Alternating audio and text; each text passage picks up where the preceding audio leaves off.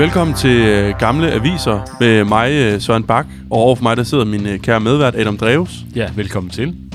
I dag der skal det handle om, øh, altså sjov nok, øh, gamle historier, som vi har taget med, og altså ret interessante historier, vil jeg sige, øh, i dag også øh, igen. Øh, vi skal blandt andet tale med øh, Søren Lyngbjørn, som øh, blev holdt fanget af somaliske pirater i 838 dage. Øh, man kender øh, ham måske fra den her kampagne, som Ekstrabladet kørte, øh, hvor at, øh, den, jeg tror, den blev døbt, øh, skal Søren og Eddie rådne op i Somalia. Øh, efter de her to gisler, Søren og Eddie, de er vendt tilbage til Danmark, øh, så øh, sagsøgte de Ekstrabladet for at have øh, krænket deres øh, privatlivs fred blandt andet. Og øh, vi skal altså tale med øh, Søren Lyngbjørn her om, hvordan det går med ham i dag, omkring 11 år efter, at ham og Eddie blev kidnappet i Somalia. Mm. Hvad er du med til os, Adam? Jamen, jeg har også noget godt, men jeg vil lige sige, jeg, jeg, jeg ved ikke, om du så den dokumentar, der var om Ekstrabladet, der hed Uden for citat, som kom i forlængelse af denne her øh, retssag. Nej. Eller kørt under retssagen. Det, jo, ja. det handler om, at Ekstrabladet jo ligesom er i krise, de får ikke solgt nogen aviser osv., og, og så mm. får, finder det den her sag om Søren og Eddie, og så mm. beslutter det simpelthen at sætte alt ind på og, og prøve at redde dem og gøre det til deres sådan, hovedhistorie, fordi der er ikke andre medier, der vil, der vil dække det. Mm.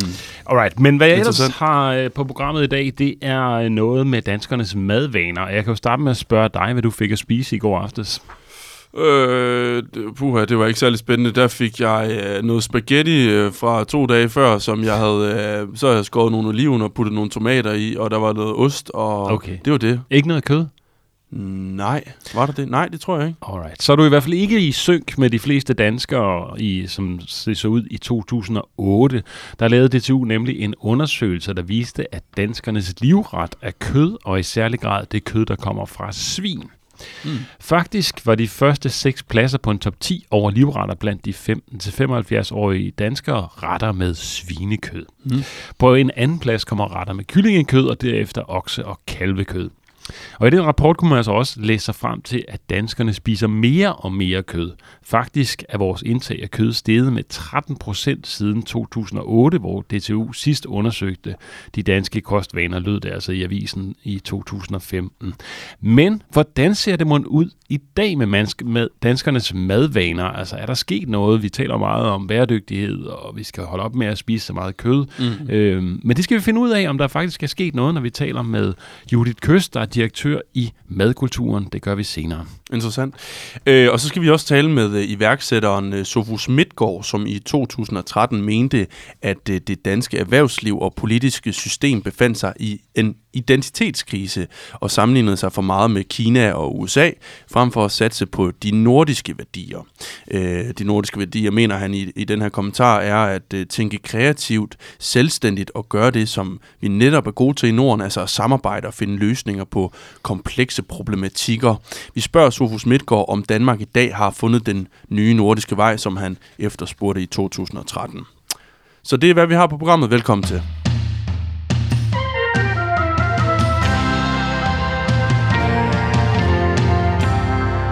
Adam, jeg sidder her med en artikel fra Berlingske fra 13. maj 2016. Jeg læser lige lidt højt øh, fra artiklen her. Øh, Søren Lyngbjørn er lettet over dom over Ekstrabladet. Pengene er jeg ligeglad med. Og det er altså den her, øh, den, den, den her artikel handler om sagen om Søren og Eddie, som var øh, gisler i Somalia. Øh, jeg læser højt fra artiklen her. Mm-hmm. Det vigtigste for Søren Lyngbjørn er ikke pengene, men at han nu har rettens ord for, at der blev begået en uretfærdighed mod ham og Eddie Lopez, da Ekstrabladet dækkede sagen, hvor de to danske sømænd sad som gisler i Somalia.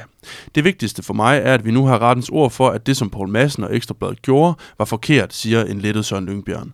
Vi har påstået, at de har gjort noget forkert, og det vil vi have en erstatning for. Den post, påstand har vi nu fået ret i. Det er forkert at bruge udtalelser, der bliver, udgivet, der bliver givet under tvang.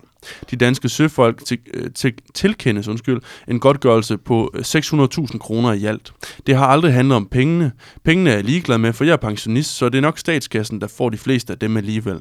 Jeg er bare glad for, at han, øh, Poul Madsen, ikke bliver frifundet. Det er det vigtigste. Halvdelen af pengene vil de to søfolk give give til de filipiner, som de sad fanget i Somalia med, siger han. Ifølge byretten er Ekstrabladet erstatningsansvarlig for krænkelse i forbindelse med avisens dækning i form af billeder og omtale af private oplysninger, mens søfolkene sad i fangenskab som gisler i Somalia. De danske søfolk Eddie Lopes og Søren Lyngbjørn, Lyngbjørn havde, krænket, øh, havde krævet erstatning på en million kroner. Søfolkene føler sig krænket af avisens omtale af deres tilfangetagelse i Somalia og mener, at Ekstrabladet forlængede deres tid i fangenskab med omtalen. Avisens chefredaktør Poul Madsen og Ekstrabladet vil derimod frifindes. Her mener man, at dækningen modsat medvirket til, at de to er blevet løsladt.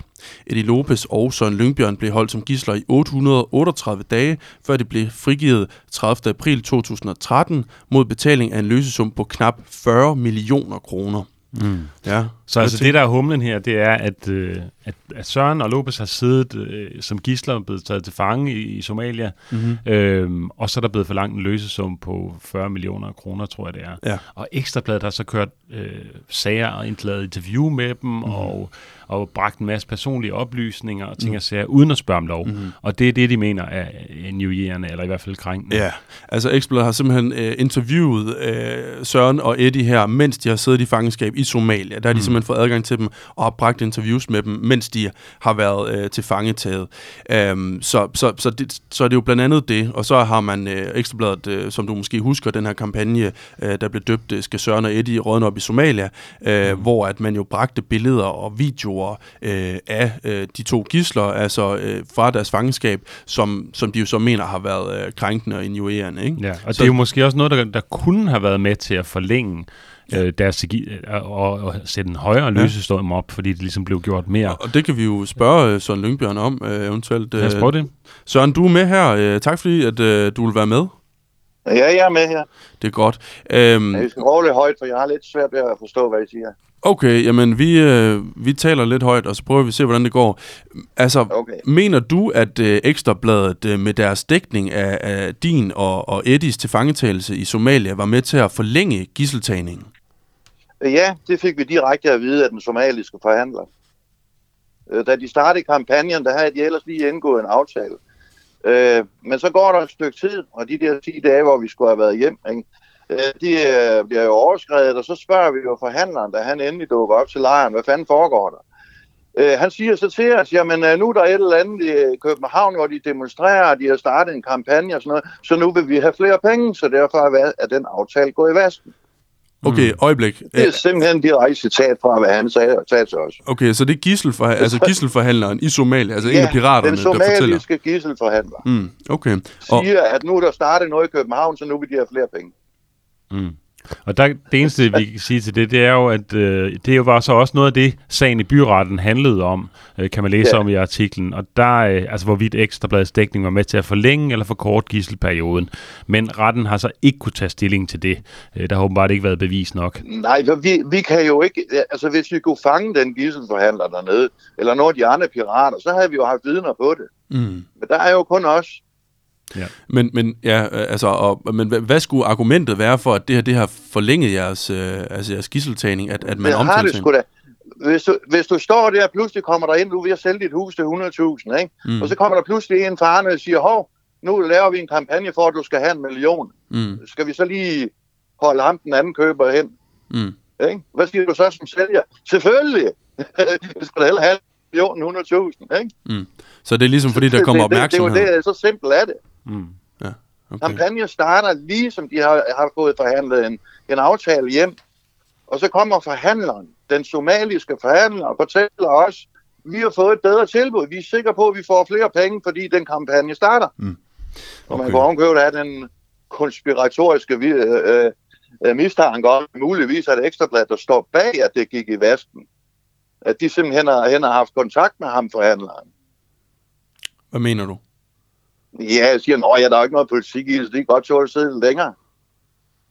Ikke? Det havde sagde Poul Madsen jo selv. Okay, så, men altså, Poul Madsen hævder jo Ja, det ved vi jo selvfølgelig ikke, Han altså. hævder jo hårdnakket, Poul Madsen, at, øh, at de gjorde alt, hvad de kunne for at hjælpe jer, altså i modsætning til, til rædderiet, som Ja, var det for vil han jo blive ved med at påstå, og vi vil jo blive ved med at påstå det samme. Ja. Ja. Det, der er ingen grund til at gå ind i en skænderi om det. Nå, Nej. alright. Og det, og det er jo derfor, den her sag jo også er øh, lidt bizarre, kan man sige. At, Og vi, at, vi at, vandt den. Ja, og I vandt den, og det, og det, Vi øh, kunne så ikke og det er der ingen tvivl om. at det direkte var deres skyld, at det blev længere tid. Mm. Men det øh, siger al logik. Mm. Altså, jorden er stadigvæk rundt, selvom der er nogen, der tror det. Øhm, men, øh, men Søren, øh, altså det skal jo, vi skal også tale med dig, fordi vi jo er nysgerrige på, nu det her øh, ved at være øh, altså 11 år siden, at, at den her øh, kidnapning fandt sted. Øh, Mhm. altså, hvor, hvor, hvor er du hen i dag, og altså, hvordan, hvordan går det med dig i dag? Ja, men det går da sådan rimelig godt. Altså, jeg har sgu da øh, ja, nogenlunde, øh, nogenlunde helbred. Men, øh, men jeg er gået hen og blevet pension på grund af, af det ophold der. Du er blevet pensionist. Ja, Ja. yeah. og det er fordi, øh, jeg har fået noget sygdom i benene, så, så det er ikke rigtig dur mere. Nervebetændelse, halløj. Ja. Så, så jeg er i gang med ferie. Det, Og Søren, det er hvor- upraktisk, men øh, Hvor gammel er du i dag, Søren? øh, hvad fanden kan det blive? Det må blive 58, er det ikke? Okay, Nej, 57. alright. Så du har, du har fået en førtidspension øh, på, på grund af Ja, den ja, her ja. gisseltagning Ja, det fik jeg i 14. Og, Og, Efter og, var hele det der cirkus igennem på de opsætter. Ja. Og jeg, heldigvis så tog de skadedagen, som, øh, altså den dag, vi blev kapret, som skadedag. Og Mm. derfor så var det de gamle regler, jeg kørte efter. ja. Altså, du, du var meget syg i slutningen af, af gisseltagningen. Altså, du øh, havde formentlig fået malaria og var meget, meget afkræftet og meget tynd. Øh, og, altså, du, og, og, og, ja, og var svært syg, øh, da, da I ligesom bliver øh, frigivet øh, der i, i, i øh, 2013, 30. april. Øh, 30. maj, undskyld. Nej, undskyld, det er på helt det. 30. april var det.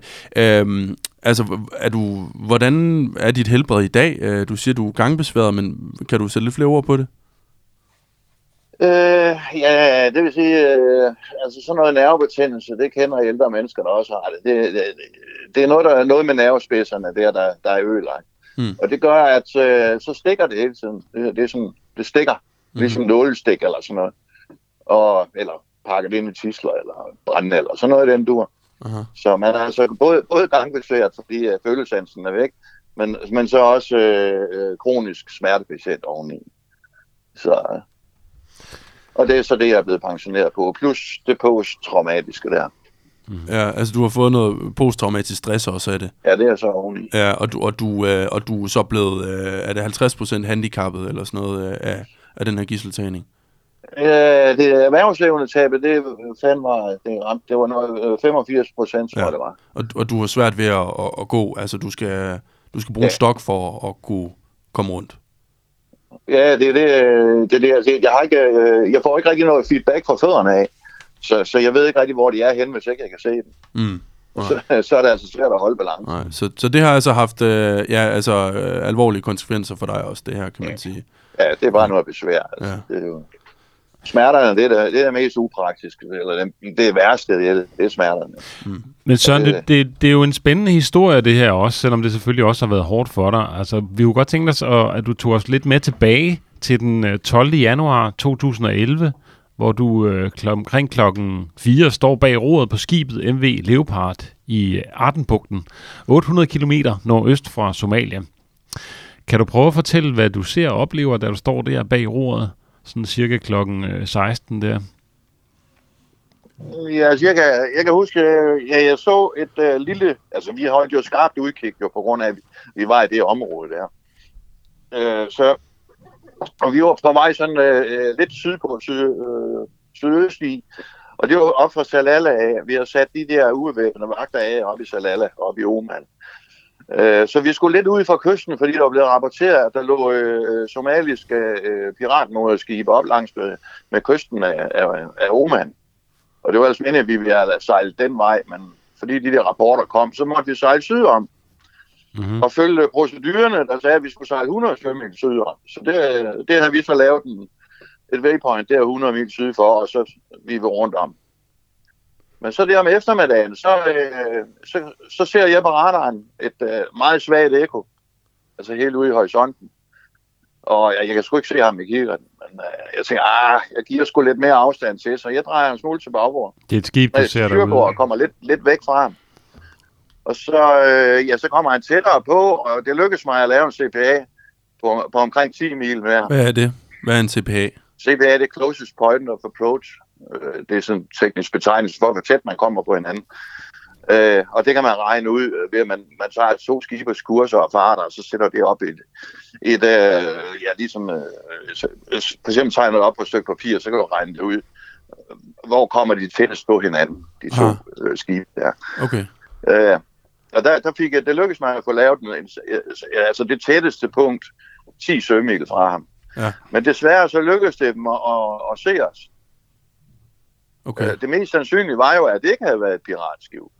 Fordi der er jo masser af fiskerbåde og alt muligt andet skrammel, der sejler rundt deroppe. Mm. Så, øh, så, så altså, der er jo 30.000 skib, der passerer deroppe, plus alle de lokale ikke, Ja. om året. Ikke? Så, så, øh, så det, vi kan jo ikke ligge og sejle i cirkler rundt om hver eneste lille Nej. fiskerbåd. Nå. ser. Hvor- Hvordan foregår sådan en, øh, hvordan foregår sådan en kapring der? Altså, ligge- Altså, de, øh, de ser os, og så øh, og jeg opdager det ved, at jeg kan se på radaren, at de stopper skivet. Øh, og det var, en, øh, det var sådan en kinesisk fiskerbåd. De stopper skivet, og det er jo fordi, så bemander de deres joller. Så bliver de nødt til at stoppe skivet, for at de kan få folk ned i jollerne. Og så et, nogle få minutter efter den er stoppet, jeg giver alarm ned til Eddie, Ja. øh, at der er sandsynlige øh, problem her. Ikke? Ja. Øh, så jeg giver alarm til Eddie, han lå jo og sov nede på, på FIFA'en der, på det Ja. tidspunkt om eftermiddagen. Ikke? Så, så jeg alarmerer matroserne og, og Eddie, at der er en mistænkelig situation. Det, I det øjeblik, hvor jeg ser, at han stopper. Mm. Så ser vi på radaren, øh, der kan vi så se de der to små jolle komme øh, fisende afsted. Mm. Og så går jeg langt, så kan vi så se dem i kikkerten, og så, øh, så giver vi os til at slinge, sådan som, øh, som øh, vi har fået at vide, vi skulle. Og det lyder også meget logisk, altså slinger så meget som muligt, for at det er så svært som muligt at stikke den her stige op. Ja. Og skivet er jo pakket ind, øh, altså hele vejen rundt er der pakket ind med pigtråd. Altså sådan noget af det der øh, razorwire, du ved. Med, Okay. Det er sådan Barberblad. noget barberblad Ja. sat på, på, I har på, taget jeres, øh, på øh, stoltråd, ikke? ja, I har taget jeres forholdsregler. Så, så da du ser de der robrød, Søren, der ved du, at det er pirater, der er på vej. Ja, der ved vi, ja, ja, men det ved jeg allerede, da han stopper. Okay. Ja, der er der ingen tvivl om, det er Hvad, det, der sker. hvad tænker du der, Søren? Jeg tænker, shit happens. altså, nu må vi sgu bare håbe, det lykkes os at sejle frem, ikke? Så Ja. jeg ringer også ned til, til René ned i maskinen og siger, se nu for helvede, få gang i maskinen. Men kan, man, kan, sig hvis de bare er en lille robrød, så kan I vel sagtens sejle fra dem, eller hvad? Jamen, det er sådan en, en, nej, det er en stor glasfiberjolle, Ah, og så okay. med en, med en uh, 300 heste bagpå. Okay, der er smæk på. Altså, højningsmotor. og så skyder de. Og de skyder og efter så skal, mens... de kan sejle satan stærkt. Når de så er oppe på siden af, af, skivet, så har de noget, der ligner en tagstige. Altså en stige med en krog i enden. Mm. Og den rækker de så op over lønningen på skivet. Altså op over gelænderet på skivet. Ja. Og hvis det lykkes dem at få den der stige op, så kan de komme op på dækket, og de er jo bevæbnet til tænderne. Ja. Så, så vi må bare dukke os. Og når de så først er ombord, ikke, jamen, så kan vi sgu ikke gøre andet end at række hænderne i har ikke nogen øh, Muligheder har vi maskingevær? ikke. I har ikke noget maskingevær eller noget øh, at forsvare jer med, eller hvad? Nej, vi har intet. Så jeg, jeg, jeg overvejede, det er det, det nærmer sig, de skød jo helt vildt med, med de der kalasnikover der. Mm. Så og skulderen, de flotte jo om ørerne på os op i styrhuset. Og så der overvejede jeg, om, øh, om jeg skulle øh, prøve med en øh, nødraket og fyre sådan en af ned i Jollen. I Altså håb om, efter at den kunne antænde ben, benzinen, ikke? Mm. Men, men øh, jeg turde sgu ikke, fordi jeg turde sgu ikke gå ud i den kugleregn der. Mm. Okay. Og, så, så det blev jo ikke til noget. Nej. Og, Og så... det, det, det, bagefter, der snakker vi om, der sagde de andre, jamen de havde også tænkt på sådan noget. Mm. At, altså Molotov cocktails eller noget, men, men hvem fanden skal smide den ud over kanten? Og hvis man så ikke rammer, så går det jo helt galt. Mm. Så, så vi turer simpelthen ikke. Nej. Og, så, øh, så, så de kravler så det- ombord, de her pirater, og så, øh, så ender de jo så med at, at, at tage jer til fange, øh, og holde jer fanget i, i Ja. faktisk mere end, end to år, før I, I, I bliver løsladt. Ja. Um, altså, kan du prøve at altså, beskrive, øh, hvordan sådan en, en, en almindelig dag så ud for jer i, i fangenskab i, i Somalia? Ja, det, første halve år, der sad vi jo i styrhuset af, af et stort uh, tankskib. Ja. Sådan en Panmax-tanker, der hed Polar. Aha. Og der, der jeg var jo registreret i Panama med en græsk guide. Øh, så officersbetjent, det var græker, og så resten filipiner. Og, og der sad vi oppe i styrehuset sammen med dem, 25 mand. Nogenlunde samme antal kvadratmeter. Så det var det første halvår, det gik med det. Ja. Øh, det var temmelig træls, for vi havde kun et lokum. så, Sad man så, så der var sad, ikke mange I, minutter til hver, ikke? var I så lænket, Men, øh, eller hvordan, hvordan sad? Nej, nej, vi sad oppe i styrhuset, og så Okay. øh, da, døren, døren til apteringen var låst, og så var, var døren ud til den ene broving låst. Mm. Og så sad der nogle vagter i den anden øh, broving. Der havde de så døren åben for at få noget luft. Mm. Og der sad der så en vagt, en bevæbnet vagt. Og så ham, øh, ham øh, øh, der var nogle tolke ombord også. Ham, der senere blev forhandler for os. Øh, han holdt også til op i styrhus der. Men så alle kammerne nede i skivet, altså alle besætningens kammer øh, nede i skivet, øh, dem havde piraterne jo taget. Ja. Og der var nok en halv hundrede pirater ombord der omkring. Okay. Så, så det her, det var også Ja, ja, et skib, det de, første- havde, de havde stjålet det her, det, I var på der, det første her, det første Ja. ja. halve år. Det, det, var et skib, de Hvad? havde, det var et skib, de havde stjålet, de her pirater. Ja, det var et skib, de havde kapret ja. i Ja. oktober, Ja. Men og Søren, de kommer der i januar. Mm. Søren, vi løber langsomt tør for tid her, eller ud for tid, tiden løber langsomt ud. Ja. Øhm, jeg vil Ja, bare så- høre, så kom vi sidste, jeg vil bare lige spille os sidste spørgsmål. Ja. Du har været fanget i to år her, øh, sammen med dit ven, øh, Eddie Lopez. Øh, er der nogen, vender det tilbage til dig, de her oplevelser dagligt, eller er det, øh, er det et overstået kapitel? Ja, altså meget det kan man da få en gang imellem. Mm. Det er ikke så heldigvis ikke så tit, det sker. Okay. Nå, men det er godt at høre. Det var værre at, i starten. Ja, Hvad, hvad, hvad drømmer du så om? Øh, jamen, det er sådan noget lidt, lidt uh, glimtvist. Øh, at, at uh, for eksempel, da vi sad i Olden på vej ind til land der, øh, der havde vi jo været hunden og rej for, at vi blev sat i land. Og, og der, der, der, der vågner jeg samtidig der, hvor... Og det var, det var fordi kokken, kokken, han fik det dårligt. Og så troede vi, at han havde fået kalaj, øh, hvad hedder det? Kolera.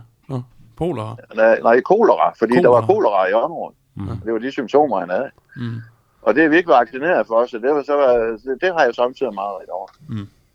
Okay. at, uh, at, de, at de får kolera, at hele banden er krasser af. Mm.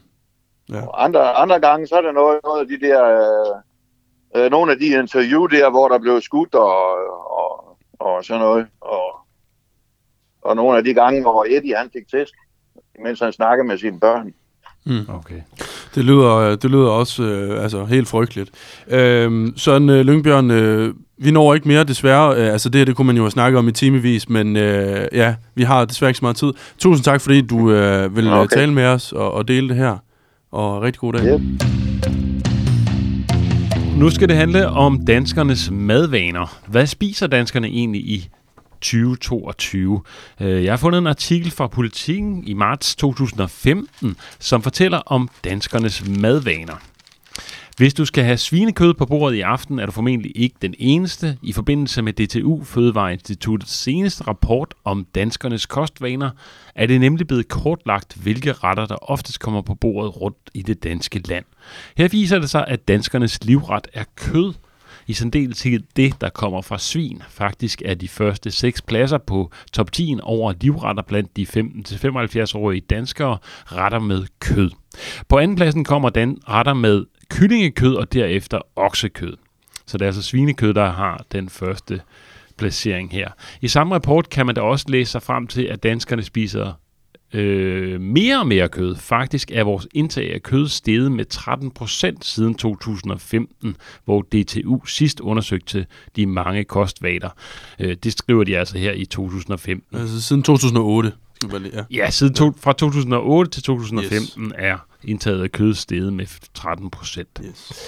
Jeg læser mere fra artiklen her. De fleste danskere får mest retter med hakket kød i hverdagen, hvor den i weekenden oftere står på hele stykker kød som steg og bøf. Kartofler, som stadig er blandt danskernes foretrukne tilbehør, er ofte kogte i hverdagen, mens de er stegte eller gratineret i weekenden. Danskernes foretrukne grøntsager på aftensmadsbordet er gulerod, tomat, agurk og salat. Jeg kan ikke lade være med at grine. Hvorfor griner du Både fordi det er så velkendt, men også bare fordi det, det er Spiser du ikke hele stykker det er kød i weekenden? eller trash hvad? på en eller anden måde. Hvad? Spiser du ikke hele stykker kød i weekenden, eller hvad? Nej, det gør Nå. jeg ikke, ikke nødvendigvis. Nå. Men ifølge direktør i madkulturen Judith Køst er børnefamilierne madkulturens vigtigste bastion.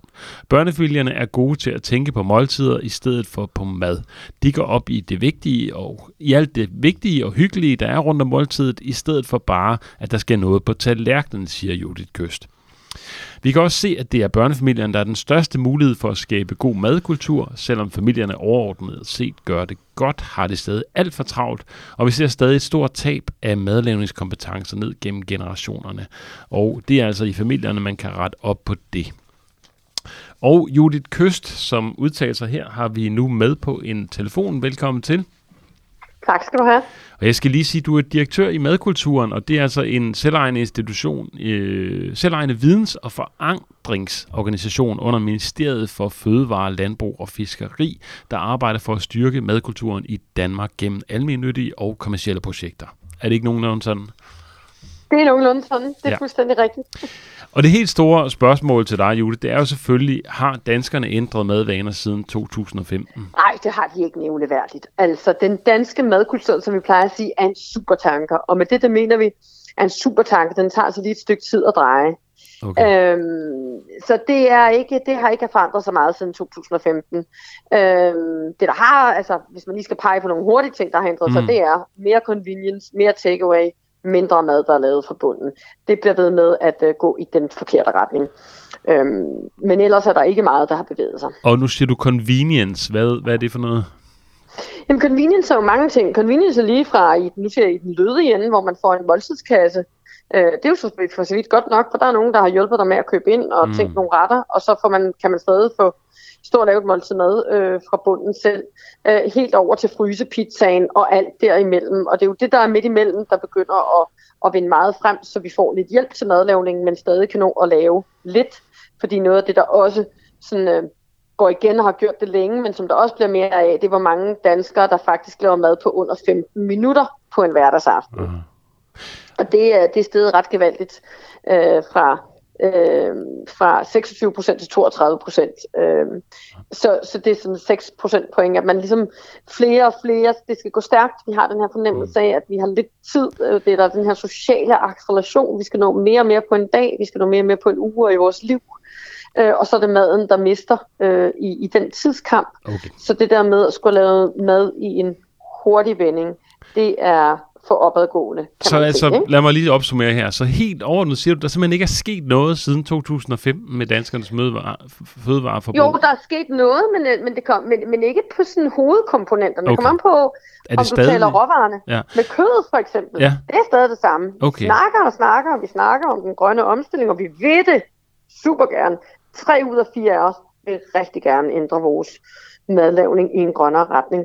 Men når vi står en travl tirsdag og skal vælge ned i køledisken, så laver vi det, vi altid har gjort, for det er det, vi ved, hvordan vi gør. Så der er meget, meget, meget stor... Så, så er det øh, hakket svinekød, der det, kommer vi op. gerne vil. Yes, Spiser yes. vi og- mere og eller mindre kød øh, Øh, end vi spiser dengang? det samme, mere eller mindre. Vi Så- spiser, det er lige så hyppigt i vores retter i hvert fald, okay. som det var, øh, da vi målte i 2015. Så den her stigning på 13 procent fra 2008 til 2015, det, det, den har altså været nogenlunde stabil. Det har været stabilt siden. Ja. Altså mad indgår, eller kød indgår stadig i tre ud af fire aftensmåltider, og er stadig hovedingrediensen i over halvdelen. Okay. Øh, over halvdelen af danskerne angiver, at øh, de føler kun, det har været et ordentligt øh, måltid mad, hvis der har været kød i. Det kan jeg faktisk godt genkende. Helt ærligt. Det, det kan jeg faktisk godt. Jeg ved godt, at det er, nu har du siddet og grint derovre, Adam og sådan noget, men, men det kan jeg faktisk godt genkende på en eller anden Ja, måde. ja, det- at, altså, ja. hvad, hvad skal der til for, at, at danskerne ligesom øh, stopper med at købe så meget kød og begynder at købe linser og alt muligt andet?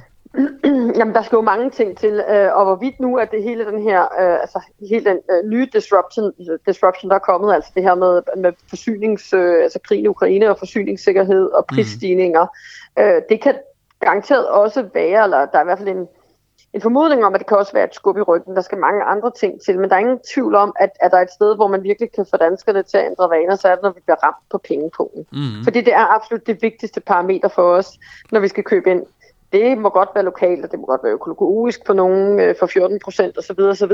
Mm. Men, men det, der betyder allermest for os, og som er et, et fuldstændig ledende øh, parameter for os, når vi køber ind, det er pris, pris, pris. Altså, vi er tilbudsjæger i Danmark, Mm. og nu bliver vi ramt på den der pengepunkt og på pris, og kød stiger, hvilket det måske også bør gøre, parentes bemærket. Altså, det har været alt for lave priser på svinekød i mange år, Mm. øh, hvis I spørger mig. Så nu bliver det, nu, nu, nu får det et nyk opad, og det kan jo betyde, at vi skal lære god gammeldags nøjsomhed at strække kødet. Mm. Øh, kødløse dage, det behøver altså ikke at være øh, linsedal eller kikærte curry. Det kan altså være gode gamle traver som en kartoffelsuppe eller en tærte med spinat. Ikke? Det er heller ikke at men, kæmpe men det, det kan vi blive tvunget ud i mere. Ja, Men, men kunne man ikke, altså nu, nu har man jo, kæmper man jo virkelig for at få de unge til at holde op med at ryge, og, og det er jo gået meget godt, det her med at sætte priserne op på cigaretter, og nu taler man om, at nu skal de lige have et sidste nyk op, så de kommer op på 100 kroner eller sådan noget. kunne man ikke fra politisk side sige det samme? Altså, at kød skal koste det dobbelte, så, så vil man vel holde op med at... Ja, det tror, jeg, det tror jeg, vi alle sammen godt ved er usandsynligt, at man Jamen, går ind og laver prisregulering fordi, Og hvorfor egentlig? Hvorfor egentlig? Ja, det gør man jo ja, i forvejen. Der er jo skat på visse moms øh, og skat ja, på visse fødevarer. men altså, det har jo diskuteret i uendelighed. Altså, skal der det være differentieret moms? Det har jo også i, i lang tid været en, en, en sundhedsdiskussion. Skulle man skrue op for momsen på slik og cola og ned på frugt og grønt, så vi spiser sundere? Og der har man i hvert fald fra politisk hold sagt, øh, altså, at det er prekært at gå ind på det. Dels er der jo hele diskussion om de frie markedskræfter, men der er også, hvor er det, så du begynder, der er jo mange gråzoner nu, ikke? Altså, hvor sundt er den ene øh, færdigret og kontra den anden, hvor stor er kødandelen. Altså det, der er jo enormt mange gråzoner nu. Øh, men hvis man vil gøre noget for noget for miljøet, så siger alle jo, altså, så skal man holde op med at spise mm. det, det røde kød, mm. ikke? Altså. Mm. Og hvorfor så ikke lave en CO2-afgift på det, ligesom man gør på biler og alt muligt andet? Ja, fordi det er svært at udregne og svært at styre på. Altså det, mm-hmm. det bedste, man kan gøre, og man jo gør i øjeblikket, det er faktisk at begynde at se på at lave et klimamærke. Det bliver en svær opgave, men man er godt i gang. Øh, man har taget tyr ved horn, når man har nedsat en arbejdsgruppe, og man arbejder lige nu på en klimamærkning. Og det tror jeg vil hjælpe rigtig meget, fordi det, det er også det her, at man, vi vil rigtig gerne alle sammen, men vi er rigtig, rigtig svært ved øh, at omsætte det på vores skærebræt i vores, i vores øh, gryder, og når vi står ude i supermarkedet. Der vil et mærke kunne være med til at guide os og give os en større bevidsthed om, hvad er det så, jeg til og fra vælger, og hvad betyder det ja. for mit, mit klimaregnskab, ikke? Mm. For man tænker jo også, altså det der, når man står med, man har lige været hen og hentet øh, sine børn, og står der klokken fem, og man har lige sluppet øh, arbejdet, og så nu står man her og skal skynde sig og få noget mad på bordet, inden øh, ungerne går i ulvetid og så videre. Der er der nok ikke sådan helt plads til at tænke på den der øh, linseret der, hvordan er det nu lige, at øh, bønderne skal stå i blød? Nej, det er i hvert fald svært. Altså det er ja. i hvert fald der, hvor at, øh, det er i hvert fald der, hvor man skal sige, at at øh, der, der skal være noget til at hjælpe dig i, øh, i, på farten, når du står dernede. Øh, og, og, og der er mange veje, nu, nu talte vi om, det var priserne, der kunne gøre det, det er, det er det delvist, men der er også en lang række andre ting. Altså det skal gøres nemmere øh, at lave, øh, et, et, altså gå den grønne vej naturligt. Altså det her med, det, det er vigtigt at sige på vores madkultur, at, at, at for de fleste gængse danske husholdninger, så kan vi 7-10 retter mad i gennemsnit, som er det repertoire, vi kører. Hvis en af dine hovedklassikere er, øh, hvis dine hovedklassikere er øh, koteletter i fad og det er det, bolognese og så videre, så er det ikke i morgen, at man begynder fast at lave kikærte curry og linsedal øh, og plantefrikadeller. Mm. Der står så her... er det måske mere nærlæggende, at man tager og river noget squash og noget gulerod ned i sin fars til sin spaghetti bolognese, og gør den grønnere ved at bruge halvt så meget fars som mere revet grønt. Mm, mm. Så skal der måske i supermarkederne være nogle flere revet grøntsager med nemt kant, der ligger tæt på det hakkede kød, som gør den mulighed nemmere for dig. Det er den vej, vi skal, hvis vi skal gøre det simpelt og enkelt, når vi står dernede klokken 5 minutter i ulvetid. Jeg har, en, jeg har en, en godt tip der til lytterne. Altså aubergine, øh, lige skåret, skåret i små stykker og revet, øh, og så stegt på panden, så sammen med øh, noget kød i en lasagne, så øh, smager børnene ikke forskel. Det er det. Øh, i artiklen her, der står der, at de 18-29-årige og de ældre på 60 år eller derover typisk har 12 retter, de veksler mellem til aftensmad, mm. og børnefamilierne har et langt større repertoire med 17 retter. Mm. Altså, jeg, jeg tilhører en børnefamilie, og jeg kan altså ikke 17 retter. Altså, jeg vil sige, at vi er nok nærmere nede på syv retter, eller sådan noget, som, mm. som kører mm. sådan på, på repeat på min playliste. Er det, er det, er det virkelig rigtigt, at... at uh... Ja, det er rigtigt. Øh, det er rigtigt. Du, du, du tilhører så lidt mindre tal, for det der grundlæggende sker med børnefamilier. Grunden til, at vi kan se, at der er et meget større øh, repertoire der bliver lavet mere mad for bunden, øh, og, og, og, og voksne får flere madkompetencer, end de får børn. Det handler, handler jo grundlæggende om, at vi vil vores børn det godt. Altså det er der, vi begynder.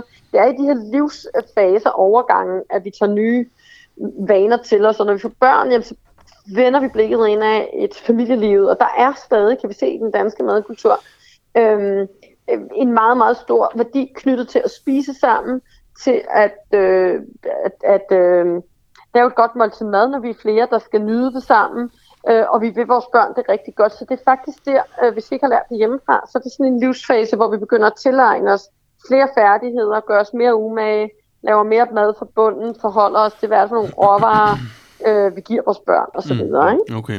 Øh, Judith Køst, er, er svinekød stadigvæk øh, nummer et øh, for danskerne, når de skal lave aftensmad? Øh, ja, altså ky- kylling er ved at indhente det ret meget, men det der, der sker generelt, det er, at vi går meget fra at have spist meget rødt kød til at spise mere hvidt kød, det vil sige gå fra oksekød til svinekød og kyllingkød, Aha. men vi begynder i stigende grad også at gå fra de firebenede til de tobenede, det vil sige netop fra svinekødet og til kyllingkød. Og der tror jeg nok, at det er der, vi har haft lykkedes mest med at justere vores, altså i virkeligheden også, øh, hvor den grønne omstilling, at det er svært at give helt slet på kødet, Mm. men, men farven skifter, Mm. mm. øh, og vi, det kød, vi vælger, er i stigende grad mere klimavenligt. Okay, så, så det er måske altså, øh, et af de punkter, hvor vi har øh, altså, prøvet at gøre noget for klimaet. Altså det, at vi så helt vælger bestemt, noget kød, som bestemt. er mindre, har et mindre bestemt. klimaaftryk. Ja, helt bestemt. okay. Det, det kan vi se, at det er der, der kommer et skifte nu. Ja, ikke? ja, okay. Og, altså, og er det stadigvæk, altså, når vi, altså tilbehør, nu bliver det meget madlavningsprogram, det her lige pludselig, men sådan, øh, når vi taler om tilbehør, er det stadigvæk øh, kartofler, som danskerne foretrækker i hverdagen, som er kogte? Et, et, et stykke hen ad vejen i hvert fald. Øh, Man kan se, at de tre mest gængse retter, vi spiser på en hverdagsaften, når vi måler ud over hele befolkningen, ud over hele landet, Ja. Øh, så er det de samme tre retter, der går igen. Og hvad er det Hvad- for retter? pålæg. Det er rugbrød med pålæg, det er kylling med kartofler, og det er pizza. Øhm, det er de tre retter, vi bruger mest, når vi...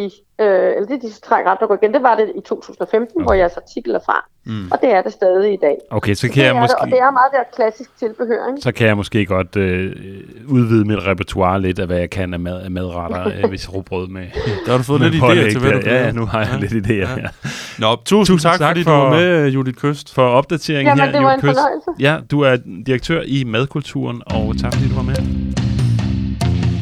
Adam, jeg sidder her med en øh, kommentar i, øh, i Berlingske, der er skrevet af Sofus Midtgaard og Anders Brøndum. Øh, den er skrevet den, øh, eller udgivet den 30. april 2013, og overskriften her, den lyder En ny nordisk vej. Og jeg læser lige lidt højt fra øh, kommentaren her. Norden skal, som Kina, satse på det, vi selv er gode til. Det vil dog kræve et hidtil uset politisk mod, og at kulturen på de højere læreanstalter i højere grad skal motivere til at starte egen virksomhed. I et stort opslået tema satte The Economist i februar fokus på de nordiske lande som global rollemodel. For en kort stund kunne danske politikere sole sig i den positive analyse af Norden som et forbillede for resten af verden. Men realiteten er desværre, at Danmark både erhvervsmæssigt og politisk befinder sig i en identitetskrise. En konsekvens af mange års vinen på laverbærene. Det bliver stadig mere tydeligt, at vi nu oplever den anden regering i træk, der reelt ikke har en klar og fremadrettet vision for, hvordan vi ønsker at udvikle Danmark. Alt for længe har politikere, erhvervsledere og befolkningen lavet sig drive rundt i managen af medier, meningsmålinger og internationale benchmarks, i stedet for at formulere en selvstændig og modig vision for, hvordan vi ønsker at udvikle Danmark. Kunne det ikke være fantastisk, hvis vi i Danmark turde stille os selv spørgsmålene, hvad er vi gode til? Hvad binder os sammen? Hvad vil vi gerne udrette sammen? Og hvad vil gøre os stolte? Kunne det ikke være fantastisk, hvis vi fortsat turde gå egne veje og udvikle et samfund, som resten af verden fortsat kan se op til, hvis vi mister fokus og ikke længere tør stå fast på egne idealer, værdier og drømme, har vi for alvor spillet falit. Det vil sandsynligvis være den største trussel for dansk konkurrenceevne i fremtiden. Det er derfor på tide, at vi sætter vores egen overligger. Og øh, det er dig, der har skrevet øh, den her kommentar, øh, Sovus Midtgaard. Øh, du er iværksætter og medstifter af øh, blandt andet øh, Green Kajak. Øh, velkommen til øh, programmet. Tak skal du have. Øh, og du skriver jo det her i, i 2013, øh, hvor du efterspørger øh, den nye nordiske vej, som, som du kalder det. Øh, og der er jo gået øh, en del år siden. Øh, altså, har, har Danmark fundet den her øh, nye nordiske vej øh, i dag, eller hvad, hvad synes du? Jeg skulle lige til at sige, at det lyder som en enormt øh, ung og idealistisk, men klog mand, der har skrevet det der. Du, øh, du er ikke så idealistisk længere, måske. Jo, jo, jo. Nej, jeg står, jeg står ved øh, størstedelen af det, så er der noget med intonationen og, og, lige svunget, øh, som kan være forandret af, af de 10 år, der er gået Ja. øh, næsten. Men øh, nej, jeg, jeg genkender billedet, og jeg synes faktisk stadigvæk, vi står øh, meget det samme sted. Øh, Ja. Så vi, har ikke, så vi har ikke fundet den nye nordiske vej, eller hvad? Nej, det mener jeg ikke, vi har. Øh, Jeg mener tværtimod stadigvæk, vi lader os øh, koste rundt i managen af en småneurotisk øh, skilen til internationale benchmarks og gennemsnitsmålinger på nogle generiske standarder, nogle generiske kvalifikationer, for eksempel i forhold til folkeskoleeleverne. Ja. Så nej, vi er ikke blevet bedre til at dyrke det, øh, som der i virkeligheden står, øh, at folkeskolen skal. Altså for eksempel at inspirere til øh, nysgerrighed og virkelyst og samarbejde. Altså vi måler på nogle ting, som vi kan måle på, og de ting, vi måler på, gør vi så til værdifulde og giver mere energi. Og det er øh, dansk, og det er matematik. Og så sidder vi og skiller til sådan lidt småparanoid som forældre, om vores børn nu kan klare sig i konkurrencen med de bedst performende fra Singapore og Kina. Mm. Øh, og det er ikke vejen til konkurrenceevnen. Det er heller ikke vejen til lykkelig liv. Øh, det er ikke vejen til øh, at finde sit ståsted i verden. Det er vejen til en konkurrencestat og øh, angst øh, og meget af den usikkerhed, som vi ser blandt øh, unge mennesker i dag, fordi de ikke føler, at de er gode nok, mm. fordi de ikke føler, at de slår til, øh, og dermed får det det dårligt. Øh, det går på deres selvværd. Øh, og på den måde skaber vi i hvert fald en masse psykiske problemer blandt unge mennesker, i stedet for at prøve at tage fat der, hvor de kunne få en masse succeser med det, de er gode til, med udgangspunkt i deres kompetencer, i stedet for at måle dem over en, øh, en, øh, en meter mm. øh, på en række generiske kompetencer. Hvad, hvad, hvad er det for nogle øh, generiske benchmarks, og øh, du siger, vi skæler ja. småneurotisk til, til Jamen, altså, det er jo PISA-testen, som vi jo stadig kører. Altså, vi har, Ja, vi har, vi har debatteret den i, i, i 15 år. Altså, mm-hmm. øh, Svend Brinkmann har været ude og kritisere den øh, for at skabe øh, netop det her pres. Mm. Line Tangård har været ude og prøve øh, at sige, at der er nogle ting, som vi overhovedet ikke øh, måler på, som faktisk er formålet med, med folkeskolen. Mm-hmm. Men de her benchmarks, de er så stærke, fordi at her er endelig noget, vi kan måle på og benchmark på, og så tager det hele fokus. Og det, øh, det, man måler på, det giver man opmærksomhed, og det får ressourcer. Mm-hmm. Øh, og så bliver det det, man fokuserer på. Mm. Hvor, hvor sådan grundlæggende dannelse øh, og hvilen i sig selv, og tro på egne evner, og øh, sådan nogle helt grundlæggende livsegenskaber, mm-hmm. det er langt sværere at måle på, eller det er i hvert fald ikke det, vi øh, har sat fokus på i de her internationale tests. Nej. Okay. Øh, og dermed bliver det heller ikke det, vi øh, prioriterer så, så... og fokuserer øh, særlig måde, meget på. Og det er, det er sagt en lille smule firkantet, mm. fordi øh, altså, øh, jeg har børn på en to-tre øh, skoler rundt omkring i, i landet, både øh, efterskoler og folkeskoler og en privatskole. Mm-hmm. Og jeg ved, at der er fantastiske mennesker, der gør rigtig meget alle steder inden for de rammer, de har. Så kærlighed til, til alle de fantastiske mennesker, der knokler derude, det er ikke en kritik af dem, men det er en kritik af, en, øh, af et system og en indretning og en måde at måle eksempelvis folkeskolen, ungdomsuddannelserne, gymnasierne og universiteterne. Ja. Men, men de kritik lyder jo som sådan en, du siger jo også, nu nævner du selv konkurrencesamfundet, som er noget af det, du kritiserer.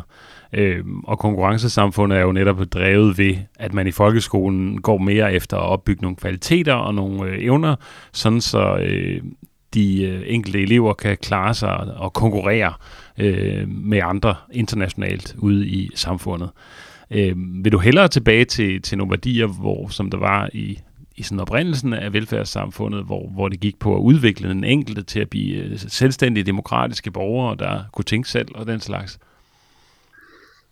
Jeg tror i hvert fald, at øh, den centralisering, der har fulgt med, med de her benchmarks, og den, den, den, altså, altså benchmarken i sig selv øh, gør at vi konkurrerer på nogle meget generiske egenskaber, og i virkeligheden tror, at alle folk skal det samme. Prøv, prøv, lige, prøv lige at forklare det her med benchmark. Jeg ved ikke, hvad det betyder. Hvad, hvad, hvad vil det sige, at et benchmark? Nå, benchmark er jo eksempelvis PISA-testen, hvor vi tester øh, alle skolebørn efter de samme øh, kriterier, altså i dansk og matematik og en række sådan, øh, generiske egenskaber. Hvor gode er de til at udforme øh, test? Og, og det vil sige, at vi, vi, vi, vi indretter efterhånden skolen øh, og, og skolens fokus og lærernes fokus på at sige, at eleverne skal blive dygtige til at bestå og score højt i en række test, og det bliver selve formålet. Og det vil sige, når det tager fokus, så ryger fokus fra de ting, vi ikke måler på, eksempelvis samarbejdsegenskaber, eller øh, dannelse, eller viden i sig selv, eller... Hvad, hvad mener du, når du siger dannelse? Hvad, hvad, hvad ligger der i det? Jamen, der ligger jo en, en række ting, som er langt mere end, end, end, end matematik øh, og, og, og dansk og nogle generiske egenskaber. Det er jo noget med at finde ud af, hvem man er, hvad man tror på, hvad ens grænser er, hvorfor en kultur man kommer af, hvad man er rundet af, hvad man vil slås for, hvad man vil finde sig i. Øh, mm. altså det er jo at danne et ståsted i livet, øh, for at kunne træde ind i en kultur. Ja og være en del af et samfund fra et udgangspunkt, som er ens eget, men som samtidig er en del af en, af en sammenhæng. Mm. Men, men jeg, jeg synes bare, jeg, altså jeg synes, jeg oplever sådan lidt en, en modsætning, måske, eller måske et paradoks. Altså, du taler jo meget om at, alligevel, at vi skal sådan gå over og, og, og ikke fokusere så meget på dannelse, men mere på at blive, blive iværksætter. Altså at kunne, øh, kunne øh, Altså, det virker du går, ikke... Du går lidt dårligt igennem. Okay. Øhm, jeg synes, du taler meget om, at vi skal blive iværksætter, og vi skal ligesom droppe alt det der med at sidde og, øh, og forske og alt muligt. Øh, vi, skal, vi skal give muligheder for, at, at vi kan blive gode iværksættere alle sammen. Øh, men, men er det ikke i kontrast til at, at gå op i dannelse? Nej, det tror jeg sådan set ikke. Okay. Øh, altså, jeg tror, øh, jeg tror egentlig, øh, øh virkeløst, tror jeg, det der står i, i, i, i grundmandsrejet for folkeskolen. Altså, vi skal inspirere til virkeløst. Man kunne også kalde det opfindsomhed eller iværksætteri. Mm. Øh, men, men det er jo altså at, at, at motivere børn øh, og unge mennesker til at følge deres lyst og deres passion øh, og deres virketrang og inspirere den, motivere den, øh, øh, fodre, fodre lysten til at, at skabe. Øh, så nej, det, det synes jeg i særdeleshed er, er, er en væsentlig øh, egenskab. Mm. Og man kan sige, det, det, den akademisering, altså selv læst på universitetet, jeg har selv taget en MBA, øh, jeg tror, der er, en, der, der, er en, der er en del, der må kigge i egen barm, både hos det radikale venstre og i en stor del af embedsværket øh, og Helle Thornings regering op igennem den tid blandt, blandt den regering i forhold til akademiseringen af hele uddannelsessystemet. Altså det var, øh, det var meget et mål, at folk skulle tage så høj en uddannelse som muligt. Øh, og det akademiske blev ligesom øh, topmålet i den periode. Nu er der så et modslag, ja. eller sådan en, en, en, en tilbageløb med den nuværende regering, som prøver at gøre det fint, eller lige så fint, og, og, og tage en alternativ ungdomsuddannelse, eller tage øh, en, en, en lavere uddannelse. Øh, Ja, også med så, det nye, det, øh, den nye kommission, der har fundet ud af, at man ikke skulle have ja, SU og på det, og det er jo interessant nok i sig selv, ja. men man kan sige, at det, der skete på det tidspunkt, hvor vi skriver kronikken, det var en voldsom akademisering af hele uddannelsessektoren. Og det vil sige, så uddanner man i virkeligheden folk til at blive dygtige akademikere, virkelig gode til at lave kildehenvisninger og fodnoter. Og det er altså bare ikke noget, der nødvendigvis inspirerer øh, virketrang eller iværksætterlyst. Øh, og derfor ser man jo også, at, at øh, nogen fravælger øh, uddannelsessystemet eller springer ud, og nogle af de største iværksættere er jo dropouts fra universitetssystemet, fordi de på et tidspunkt tænkte, det er jo meningsløst at sidde og blive verdensmester i at sætte fodnoter. Vi skal opfinde noget, vi skal jo udfordre. Og der er ingen, der belønner den, der nødvendigvis udfordrer eller eksploderer rammerne. Øh, man kan godt udfordre til dels, hvis man holder sig inden for, øh, for de snævre akademiske rammer, der er eksempelvis på universitetet. Men er det ikke dannelse at, at gå på universitetet og altså lære om uh, store tænkere og altså filosofer og alt muligt andet og, og, gør, jo, og blive og klogere og lære om samfundet, man lever i? Er det ikke dannelse? Jo, det er det også. Og det har jeg også haft enormt meget glæde af og, og masser af kærlighed til, uh, til det. Mm. Jeg har læst informations- og medievidenskab og har været igennem mange af de store teoretikere og filosofer og og, og tænker, øh, mm. så, så det er der sådan set ikke noget galt med. Mm. Men, men der er måske, øh, og der var måske, og det må jeg sige, jeg har jo ikke gået på de højere lærer øh, og, og universitetet de sidste 15 år, øh, men dengang jeg gik der, var der en meget traditionel øh, tænkning og skoling øh, i forhold til, hvordan man arbejder det. Og det kan jo være, der er lavet om på det. Ja. Øh, det har jeg jo hverken fagligt forsket i, eller været en del af mm. de sidste 15 år. Så, okay. Øhm, der er min empiri måske lidt tyndere end, uh, end mm. i folkeskolen, hvor jeg har en del børn, der går. Ja, okay. Øhm, det, det her øh, begreb, den nye nordiske vej, som du, uh, som du opfinder i, i, i kommentaren her, uh, hvad, hvad ligger der i det? Er det, er det det her med, at man skal være dannet og, altså i, i folkeskolen, og man skal... Øh, Nej, altså ja. den, den nye nordiske vej var jo, øh, og, og måske blev man allerede på det tidspunkt lidt træt af at høre om, det var jo i virkeligheden øh, Claus Meier og en række folk, der satte sig ned og lavede det, The New Nordic Manifesto, eller New Nordic Cuisine, mm. hvor de prøvede at sige, lad os prøve at genopfinde noget, som er præget af stigt flæsk og persillesauce, frikadeller og importerede pastaretter. Altså, hvad er det for en madkultur? Det er jo en elendig, uopfindsom, traditionel og usund madkultur. Kunne vi prøve at hæve baren? Og så prøvede de at formulere en række dogmer for, hvad skal kendetegne den her kultur? Den skal være kendetegnet ved lokale råvarer, at vi følger sæsonen, at vi gør os umage og sådan på, på en række forskellige måder. Altså lidt som Lars von Trier og Thomas Winterberg prøvede at formulere måske et, et, dogmesæt for nogle film, øh, dogme 95, hvor man satte nogle benspænd for, hvad man må bruge. Man må bare ikke importere alt muligt, og man må ikke lave kunstig lyd og kunstig lys. Lidt ligesom så prøvede Claus Meier og, øh, og dem, der formulerede det, den New Nordic Cuisine og manifestet dengang at sige, hvordan kan vi sætte nogle benspænd, hvor vi ligesom op og overligger, og måske også laver nogle begrænsninger på os selv, som gør, at vi dyrker det, der er lokalt, det, der er sundt, det, der er bæredygtigt, og prøver at løfte til et, et nyt niveau. Og hvis man prøver at kigge tilbage til det, de startede dengang, mm. så var det jo kimen og startskuddet til den kæmpe revolution, der har været i madkultur i Danmark. Mm. Altså vi var jo et uland, da, da de satte i gang i, ja. i den tid. Og i dag er vi en af verdens førende gastronomiske mm. destinationer ja. med nogle af de fleste Michelin-stjerner. Folk rejser fra hele ja. verden til at komme vi. til København. Vi og nu er vi i gang med at tage den næste. Mm. Nu er vi i gang med at tage det næste spring på den, kan man sige, hvor en af verdens førende restauranter har fjernet kødet fra menuen. Mm. Mm. Altså hvor utænkeligt er det i et land, hvor øh, dansk landbrug og fødevare mm. styrer så meget, som de gør, ja. at man i virkeligheden også og har en regering, altså hvor vi har en statsminister mm. og en klimaminister, så hver gang, at man er ude at snakke, nærmest fremhæver stikflæsk og persillesov ja. som nationalret. Sofus Midtgaard, altså, tiden, er, tid, tid, tiden er løbet. Tiden er, er løbet, ja, ja. men øh, jeg tror, vi er nået for dine pointe med. Men øh, tusind tak, fordi du ville øh, være med her. Det var interessant at høre om, og vi kan også konkludere, at øh, den nye nordiske vej er ikke fundet endnu i Danmark. tak. Det er godt. Der kom vi øh, lidt rundt i managen her i det sidste interview. Øhm. Det må man sige, ja. Det bliver lidt øh, højdragende og sådan lidt øh, ukonkret. ukonkret, når man ja. taler så generelt om samfundet. Ikke? Men, men det, jeg hæfter mig ved, det er, at han siger, at øh, altså, den her nye nordiske vej, han taler om, Sofus, Sofus Midtgaard her, øh, den, den, er, den har vi ikke fundet endnu. Han definerer det jo som, at vi skal være gode til, øh, altså vi skal holde fast i det, som, som vi er gode til her i Norden, som han mener er at, at, at udtænke øh, løsninger på komplekse problemer og sådan noget. Det er også ja. det, han skriver i, i kommentaren her. Ja, så skal det måske hele også ses op af det bagtæppe, at der kom den her dokumentar, der hed øh, 9. sæt mod Kina, som mm. handlede om folkeskolen i Kina modsætning i, til Danmark. Ja. Og det viste sig jo, at kineserne arbejdede meget mere koncentreret. Mm. De var super til at løse de her opgaver og alt muligt. Mm. Og alle blev nervøse og, og tænkte, nu slår kineserne os. Nu kommer kineserne mm. og tager vores arbejdspladser. Ja. Øh, og, og, og op af det, der hedder det så, jamen vi skal ikke prøve at løbe lige så hurtigt som kineserne. Vi kan ikke vinde over dem. Mm. Men vi kan prøve at fokusere på det nordiske.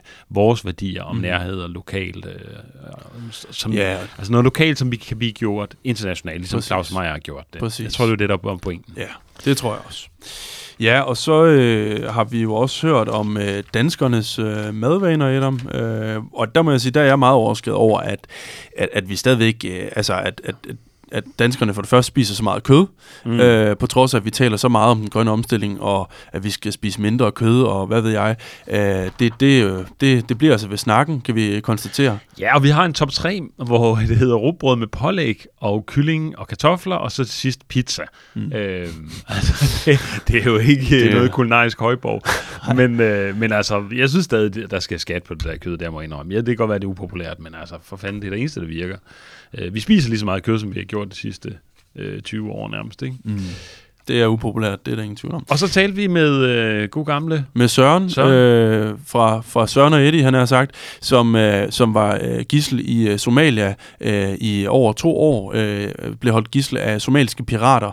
Og øh, vi kan altså konstatere, at han, øh, han, han øh, har fået førtidspension, efter han er, er kommet hjem til Danmark, og han øh, siger, at han, øh, han er syg, han er øh, blevet øh, altså delvist handicappet Svagt efter den her gisseltagning. Ja.